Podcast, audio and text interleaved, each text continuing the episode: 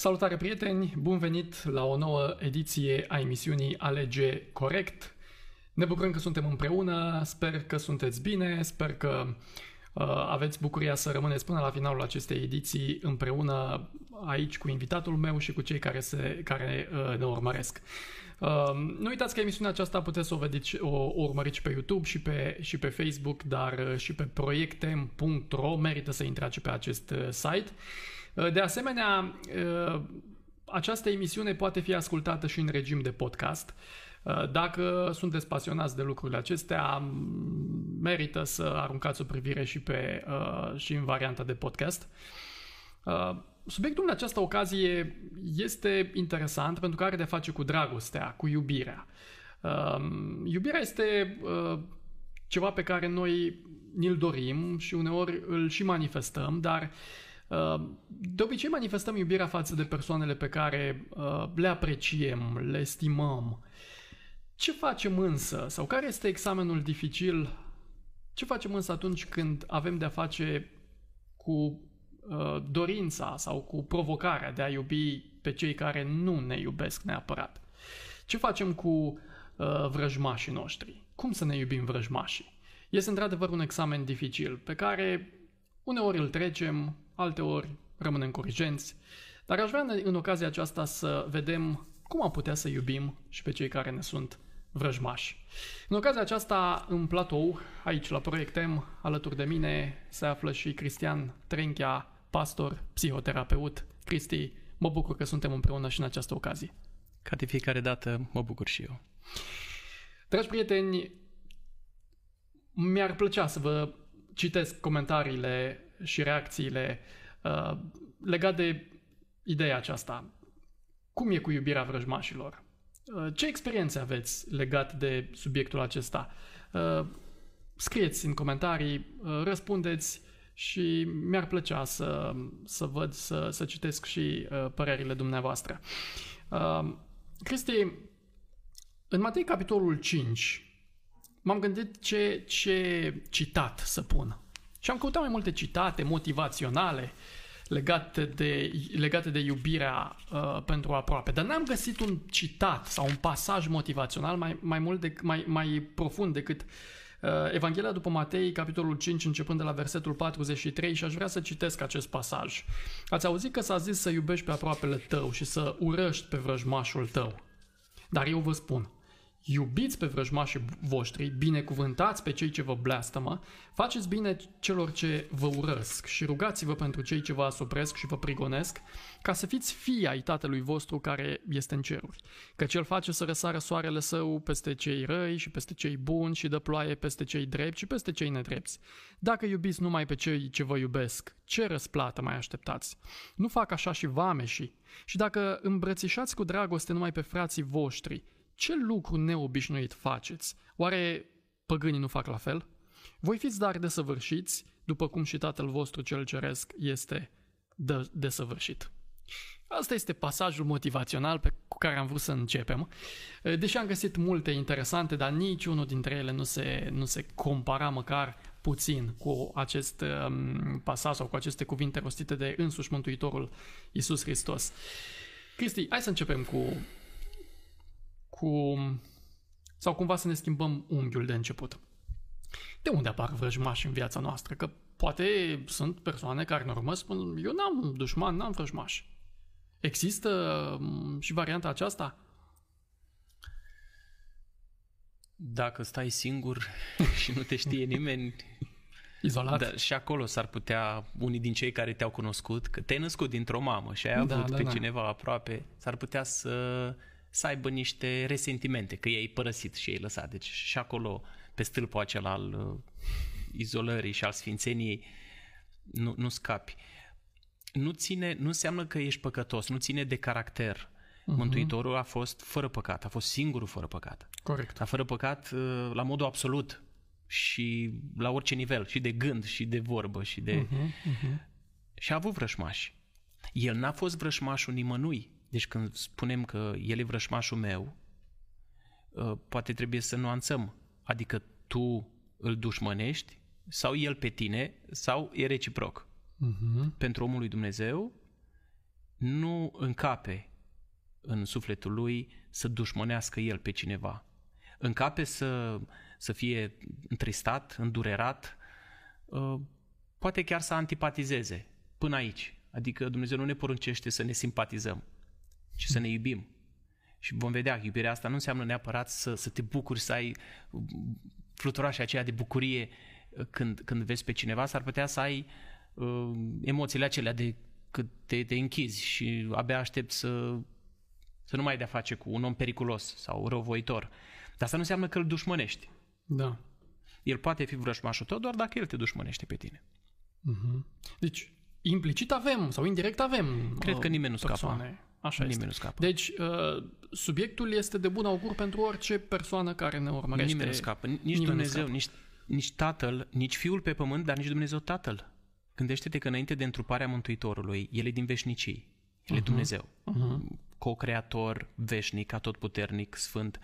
Dar înainte de întrupare a Mântuitorului, Dumnezeu, Dumnezeirea, a avut ca vrășmaș pe Lucifer, un înger uh-huh. care era impecabil, era sfânt, era cel mai puternic dintre toate creaturile și care a devenit împotrivitorul, chiar și, și termenul de, de satana. Uh-huh. Asta înseamnă că e împotrivitorul, da. e, e opoziția, e dușmanul. Iar diavolul înseamnă că e părâșul, e acuzatorul, e tot are ceva de spus și e pe contra. Deci nici Dumnezeu n-a scăpat de acest ring. Însă, în ringul acesta, Dumnezeu a, a luptat nu cu armele celui rău, nu cu manipulare, nu cu jignire, nu cu păcat, nu cu a forța mâna, nu cu a șantaja, nu cu a te duce uh, într-o capcană, ci a luptat cu sacrificiu, cu dragoste, cu răbdare și chiar cu asumarea unui timp destul de lung, de uh-huh. milenii, până ca majoritatea, și încă nu toți la momentul acesta, până, până când majoritatea să spună: am înțeles de-a lungul timpului că Dumnezeu are dreptate și nu e cazul ca să-L învinuim pe El de vreo nedreptate, pentru că ce se întâmplă acum este de fapt planul diavolului pe care Dumnezeu l-a lăsat. Uite, ai tu o împărăție mai bună și ai un regulament mai bun și un mod de a guverna mai uh, profitabil? Hai să te văd. Și am ajuns la pușcării, la spitale, la orfelinate și acum toată lumea vede că tot mai bine e în împărăția lui Dumnezeu și după legile lui. Foarte interesant. Care ar fi legătura dintre iubirea de Dumnezeu și iubirea de oameni? Adică cum se, cum se leagă această idee, faptul că eu îl iubesc pe Dumnezeu, cumva eu iubesc pe oameni și implicit ajung să iubesc și pe dușman. Care este legătura între iubirea de Dumnezeu și iubirea de oameni? Sau nu are nicio legătură? Sau... Ca să iubesc pe oameni, trebuie să îl iubești pe Dumnezeu sau se poate și fără?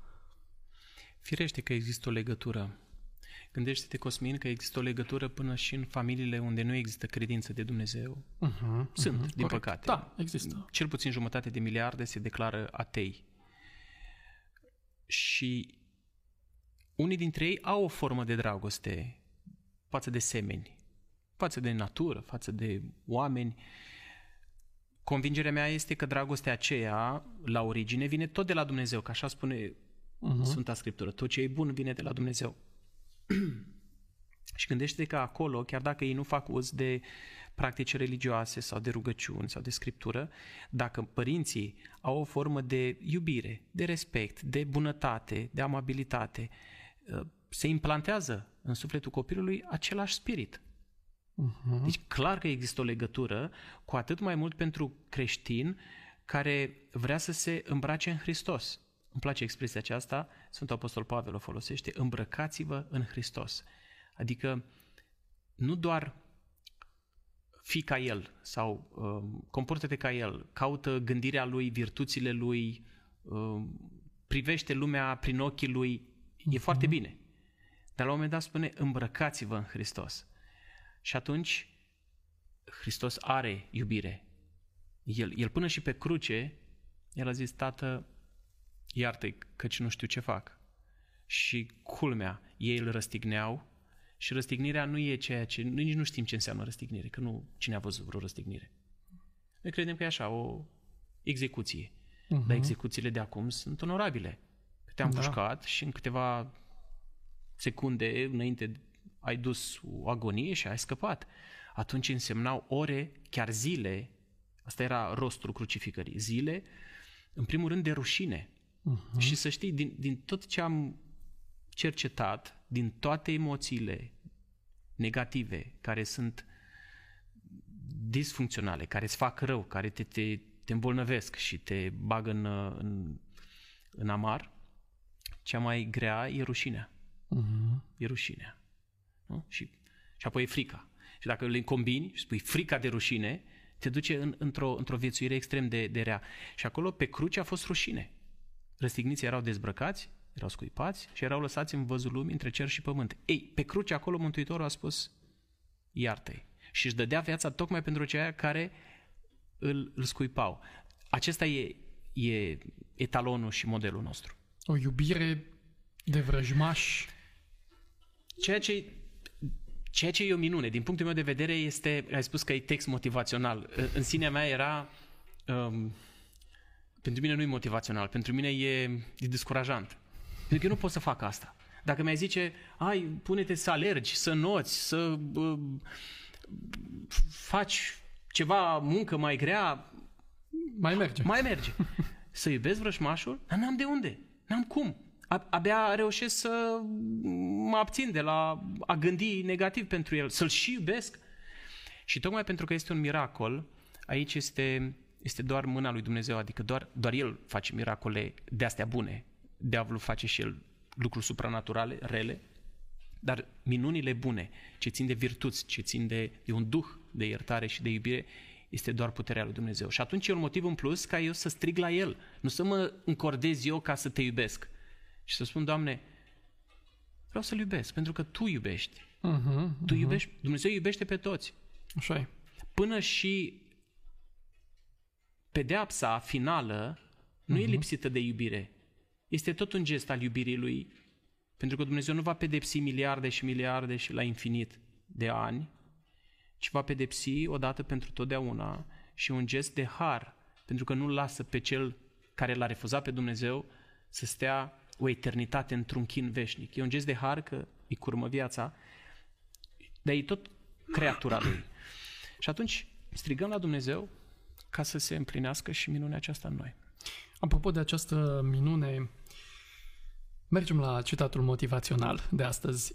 Ce înseamnă să iubești pe vrăjmaș? Sau cum ar trebui să se manifeste această iubire uh, pentru vrăjmaș? Din ce știu, mai întâi îți răspund la ce nu se referă. Așa. Nu se referă să... să mor de dragul cuiva. Eu aveam dilema aceasta. Când, da. când l-am cunoscut pe Dumnezeu, um, îmi iubeam foarte mult logodnica și eram cotropit așa de, de emoție pentru ea și de drag. Și când citeam că trebuie să, să-L iubești pe Dumnezeu mai mult sau să iubești și pe vrășmași, acum când am copii, cum să iubesc pe vrășmași, cum iubesc copilașul, e... E altă ligă, e altă, altă categorie. Dar am înțeles între timp. Când Dumnezeu spune să iubim, nu se referă la emoție și nu se referă la sentimentul acela plăcut pe care nici nu-l poți opri. Nici nu-l poți opri. Tu, ca părinte, spune unui adolescent care e îndrăgostit lulea de cineva să nu-l mai iubești. Nu, el, el și dacă știe că nu e o partidă bună, uh-huh. că nu-i va fi bine cu, el tot o iubește. Pentru că e o atracție, e ceva chimic. Dar aici nu vorbim de lucrul acesta, aici vorbim de acea virtute care e tot implantată de Dumnezeu, prin care noi spunem cum te privește Dumnezeu? Cu valoare. Tu ai valoare în ochii Lui, atunci ai valoare în ochii mei. Ai preț în ochii Lui, ai preț în ochii mei. Ai potențial veșnic, El te poate mântui. Și în ochii mei tu ești candidat la mântuire. Apropo, ca și mine. Și atunci dacă tu ai aceeași valoare infinită în ochii lui Dumnezeu și eu am aceeași valoare, atunci noi suntem egali. Chiar dacă tu ai școală și eu nu, chiar uh-huh. dacă tu ai un serviciu mai bun și eu nu, sau eu am mai mulți ani. Prin urmare, iubirea înseamnă, și pun acum în cuvinte cât mai simple, să-i dorești binele, să-l dorești mântuit, să-l dorești fericit, dacă se poate să, să fii într-o relație de armonie cu acel om, dacă se poate. Pentru că noi trebuie să iubim pe toți, dar nu vom fi în armonie cu toți. Uh-huh. Așa este. Iar dacă noi am fost uh, prieteni sau suntem vecini și lucrurile au, au mers foarte rău între noi, eu fac tot ce ține de mine, dar dacă nu e reciproc, atunci uh, eu rămân doar cu iubirea, dar nu cu împăcarea. Împăcarea ține de amândoi. Tu rămâi capsat, pe cine știe ce motive subiective în mintea ta, pe mine, uh-huh. dar eu te iubesc, mă rog pentru tine. Chiar cineva mi-a zis, eu mă rog pentru familia aceea. Zic, dar știam că sunteți așa, ca Tom și Jerry, cu de ani de zile. Pe tocmai de aceea mă rog, ca să nu-i urăsc, ci ca da. să-i pot iubi și ca Dumnezeu da. să le facă bine și eu, eu să, să pot să răspund cum ar face Hristos față de ei. Mă rog pentru ei, tocmai pentru că încă nu mi-au intrat la inimă și am nevoie să, să, le, să iubesc în ce termeni. Că tot se teme, că, când vine omul acela periculos și negativ și dușmănos și dificil, normal că te, te, te închizi în tine și îl eviți. Nu-i păcat să eviți pe cineva. Mântuitorul, pe Irod, l-a evitat. Irod, marele guvernator, uh-huh, uh-huh. a vrut să vadă minuni, să facă circ acolo Iisus. Și Iisus i-a spus, eu nu zic nici măcar o vorbă, nici măcar nu zic că nu vreau să vorbesc cu tine. N-a scos o vorbă. Dar Iisus, Domnul, l-a iubit, s-a jertfit pentru el. L-a privit cu iubire, l-a privit ca pe un copil fără minte, pentru care el și-a dat viața. Deci să înțelegem că, de fapt, iubirea aceasta pentru vrăjmași este diferită de iubirea pe care o avem pen, pentru cei care ne sunt dragi. Plecăm de la această idee, că nu este, nu este aceeași manifestare a iubirii, dar este iubire. Așa este. Nu, nu este... Sentiment. Sentiment. Nu este simpatie. Simpatie. Așa. Neapărat. Neapărat, Poate da. să fie. Nu este... Uh, plă, nu are plăcerea. De-i face rău. Adică sau, eu pot să Să te iubesc da. și să nu te plac. Cum vine asta? Adică mie nu face plăcere un anumit comportament al tău pe care l-ai sistematic sau felul tău de a fi. Sau... Dar te iubesc pentru că, spiritual vorbind, vreau să fii mântuit, vreau să te ajut, vreau să-ți fiu binevoitor. Ești valoros, ești viu, ești om, ești după chipul lui Dumnezeu. Te iubesc, dar nu prea îmi place de tine.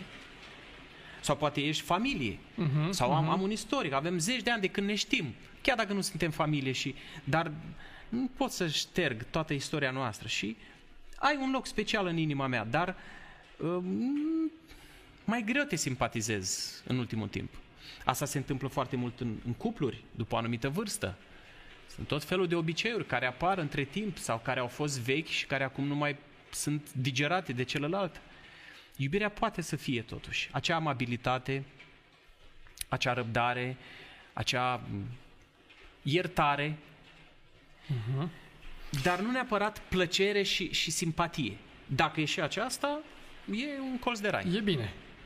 Uh, de ce am putea să spunem, și chiar tu ai spus, uh, uh, pasajul acesta din Matei, capitolul cinci, porunca aceasta, că practic este o poruncă din partea lui Dumnezeu. De ce am putea să spunem că este atât de provocatoare și atât de dificilă?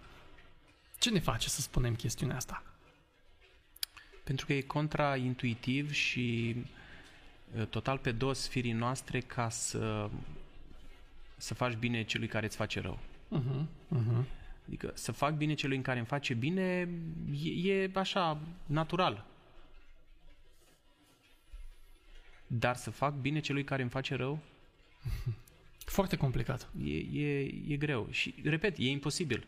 Tocmai de aceea, aici depinde de Dumnezeu și dacă cineva ajunge să, să aibă lucrul acesta, e, e doar mâna lui Dumnezeu. Și vezi că de multe ori ajungem la momentul ăsta când spunem, a, cu cei cu care mă, nu am o relație bună, am putea să spunem, bine, dar nici nu-i urăsc, nu... mă iau cu ei în discuții contradictorii, nu mă cert cu ei, îi ignor. Ignorarea e iubire? În primul rând, clarificăm identitatea noastră. Dacă eu vreau să fiu pe urmele lui Hristos, uh-huh. atunci eu voi privi pe acel om care mi-a făcut rău cu gândul lui Hristos, și anume de recuperare. nu de răzbunare, nu de revanșă și nici măcar de evitare. Deci nu, nu ăsta e primul pas, ci de recuperare. Omul acesta are nevoie, e o victimă a celui rău.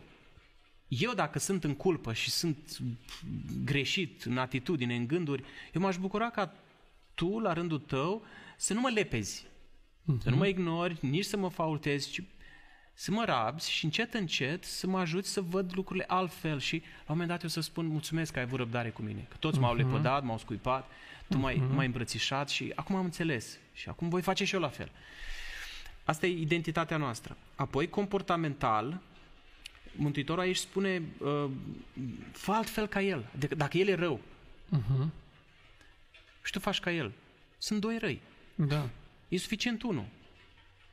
Nu fă ca el. Dacă îți cere să mergi un kilometru cu el, o milă, îți cere, fă și a doua milă, că abia a doua milă e de la tine, prima e așa, că e obligație. E obligativitate. Da. Fă și a doua. Adică dacă eu îți cer ție ceva, un împrumut, un ajutor, un sprijin, hai cu mine jumătate de oră sau dă-mi, te rog, o zi ceva, tu să spui, nu doar bine vin jumătate de oră, ci vin o oră, că știu că mai aveai nevoie, dar poate n-ai drăznit să spui. Uh-huh. Adică să ai spiritul acesta de dărnicie, de generozitate, pentru că Dumnezeu ne-a îmbogățit și ai de unde, ai de unde uh-huh. să dai. Dacă el ți-e vrășmaș, aici e problema și cu ceilalți pe care i-ai în grijă. Că eu s-ar putea să te, te iert așa, de... oricum noi trebuie să-mi iertăm din oficiu. Deci noi nu trebuie să iertăm condiționat. Uh-huh. Doar Dumnezeu iartă condiționat. Asta e, e puțin ciudat. Dumnezeu iartă condiționat de pocăința noastră, de regretul nostru. Uh-huh. Dar noi suntem chemați să iertăm necondiționat. Asta e foarte interesant. Pentru că Dumnezeu are drept să ierte condiționat, întrucât El e Creatorul și întrucât El s-a jertfit pentru noi și întrucât iertarea pentru El trebuie să ducă neapărat și la împăcare între noi și El. Iar împăcarea e doar condiționată. Iertarea între noi e necondiționată pentru că eu nu mi-am dat viața pentru tine uh-huh. și atunci de ce să am atâtea așteptări ca tu să împlinești vreo condiție de căință, să regreți, să-ți ceri iertare și pentru că iertarea mea nu trebuie să ducă neapărat la împăcare. Uh-huh. E ca uh-huh. Lot cu Avram sau o mulțime de oameni care s-au iertat, s-au iubit în Hristos și amândoi sunt mântuiți, dar n-au mai stat neapărat la aceeași masă, n-au mai mers în concedii împreună, n-au mai jucat împreună, s-au evitat pentru că lucrurile n-au, n-au funcționat. Iar Dumnezeu aici nu ne spune să, să ne simpatizăm și să, să petrecem împreună, ci da, să da, ne da. dorim binele, să ne uh, facem bine. Dar e greu pentru că, spunea Dostoevski, uh, iubesc umanitatea, dar uh, mai greu iubesc omul de lângă mine. Iubesc pe toți oamenii, dar uh, pe cel de lângă mine îmi vine să-l disprețuiesc, să-l judec și să-l lepăd. Pentru că noi suntem defecți. Și pentru că dacă și cel din fața ta îți face rău, atunci uh, e greu. Aici menționez un lucru. Nu e păcat, din ceea ce am înțeles, ca în anumite situații, tu ai spus de ignorare. Da. Asta e, e prima carte pe care da. o jucăm. Dar dacă vezi că celălalt, știi vorba aceea, te fură o dată, te fură de două ori, te fură de trei ori, păi atunci pui un lacăt. Sau îi spui, nu, no, ne vedem uh, pe teren neutru, nu te mai chem. Dacă vezi că, că te abuzează verbal sau, sau pe uh-huh. ai tăi, atunci păstrăm distanța. Uh-huh. Trebuie să-mi protejez pe ai mei. Cine să-i protejeze? Asta nu înseamnă că nu este iertare. Chiar, chiar voiam să zic, iertarea nu înseamnă să scuz uh-huh. greșeala cuiva, nu înseamnă să o tolerez, nu înseamnă neapărat împăcare, nu înseamnă să uit. Uh-huh. Aș vrea să uit. Aș vrea să uit. Dar, pe de altă parte, n-aș vrea să uit că Alzheimerul te duce acolo da, și... Da, da. Însă, iertarea înseamnă să nu mai operez în mintea mea cu greșeala aceea și să mă otrăvesc singur și când am de-a face cu tine să, să te văd în lumina acelei greșeli, să o las în trecut, să trag linii, să dau pagina. Uite, să spunem că în momentul de față eu am niște vrăjmași cu care, pe care nu-i pot să îi văd. Hai să vedem practic, sau haide acum la final, prin ce metode pot să ajung să iubesc pe oamenii ăștia? Ce-ar, ce-ar trebui eu să fac din momentul acesta? Să fii în Hristos. altă cale nu este. Deci uneori am mai multe răspunsuri. Uh-huh. A, asta dar acum n-am decât pe acesta, pentru că iubirea, Dumnezeu e iubire. Noi nu avem iubire. Avem, putem avea simpatie, putem avea plăcere sau uh-huh. antipatii.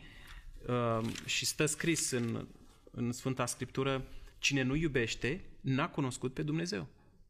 Cine nu iubește, și nu-i mare lucru să iubești în pe cel general. Care... Pe, dar nu-i mare lucru să iubești pe cel care te iubește. Păi așa spune, ce, ce lucru neobișnuit faceți, spune Mântuitorul aici, dacă iubiți pe cei care vă iubesc, care, care vă îmbrățișează, care vă fac bine. Și păgânii fac la fel. Virtutea este să iubești pe cel care nu merită. Exact cum ne iubește Dumnezeu. Noi nu merităm. Deci, practic, să-L înțeleg pe Dumnezeu, să-L iubesc pe Dumnezeu, nu? Cam asta ar trebui să fac. Să-L cunosc. Să-L cunosc. Dacă îl cunosc, pentru că linia este următoarea. Eu ajung ca El dacă l-am, dacă l-am iubit pe El. Uh-huh. Când îl iubești pe El, atunci iubești tot ce e a Lui. Adică dacă eu țin la tine, tu mi-ești un prieten, noi Cosmin chiar ne știm de mulți ani de zi. Da. Dacă tu îmi spui, Cristi, uite, am o, un prieten pe care îl respect, prin tranzitivitate eu îl respect. Uh-huh. Pentru că prietenia așa trece prin tine și eu pentru Corect. Tine am ceva deosebit. Uh-huh. Și orice uh-huh. dacă tu spui, uite, am o carte deosebită, eu pentru că te știu pe tine voi spune, o vreau și eu. Și atunci dacă eu îl iubesc pe Dumnezeu și Dumnezeu iubește pe oameni, eu îi spun, nu, sunt, sunt copiii lui Dumnezeu. Cum să nu iubesc? Sau cel puțin asta e direcția.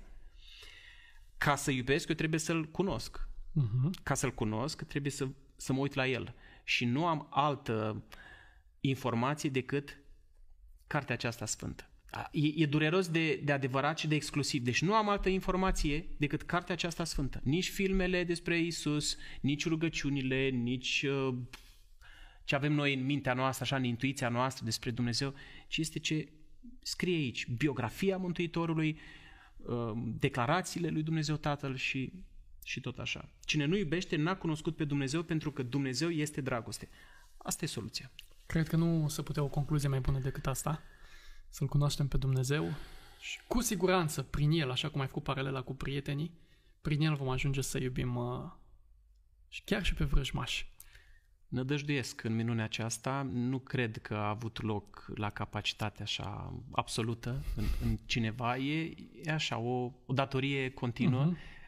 fapt care ne face să, să strigăm la El, să depindem de El și să vrem să fim îmbrăcați în Hristos, cu gândirea Lui și cu, cu iubirea Lui. Și cu siguranță cât de încrâncenat a fi, poate să fie vrăjmășia aceasta dintre oameni, chiar cum a fost furtuna aceasta de afară, acum în timpul emisiunii, cu siguranță Dumnezeu poate să o să facă să fie altfel, dacă alegem și noi corect. Dacă sunt furtuni, mâniați-vă, trebuie uneori să iei atitudine, trebuie uneori să spui lucruri pe nume, trebuie să aperi pe cineva, dar nu păcătuiți. Uh-huh. Dacă e să eviți, evită-l ca pe Irod, dă-ți viața pentru el, cum a făcut Isus. Uh-huh. Nu-i spui nimic, n-ai cui. N-arunci mărgăritarele în gura celor care o să-ți facă rău. Dar în sinea ta să fie, să fie chipul lui Hristos. Cristi, a fost o plăcere să stăm din nou la masă, la discuții împreună. Te mai aștept cu drag și în ocaziile care vor veni și sper să te bucuri de tot ceea ce Dumnezeu o pregătește și mie și ție și celor care ne urmăresc. Amin, mulțumesc. Dragi prieteni, eu zic să facem o alegere corectă și de data aceasta, și anume să îl cunoaștem pe Dumnezeu, lucru care ne va duce la o iubire autentică față de oameni, dar și față de cei care uh, ne sunt vrăjmași.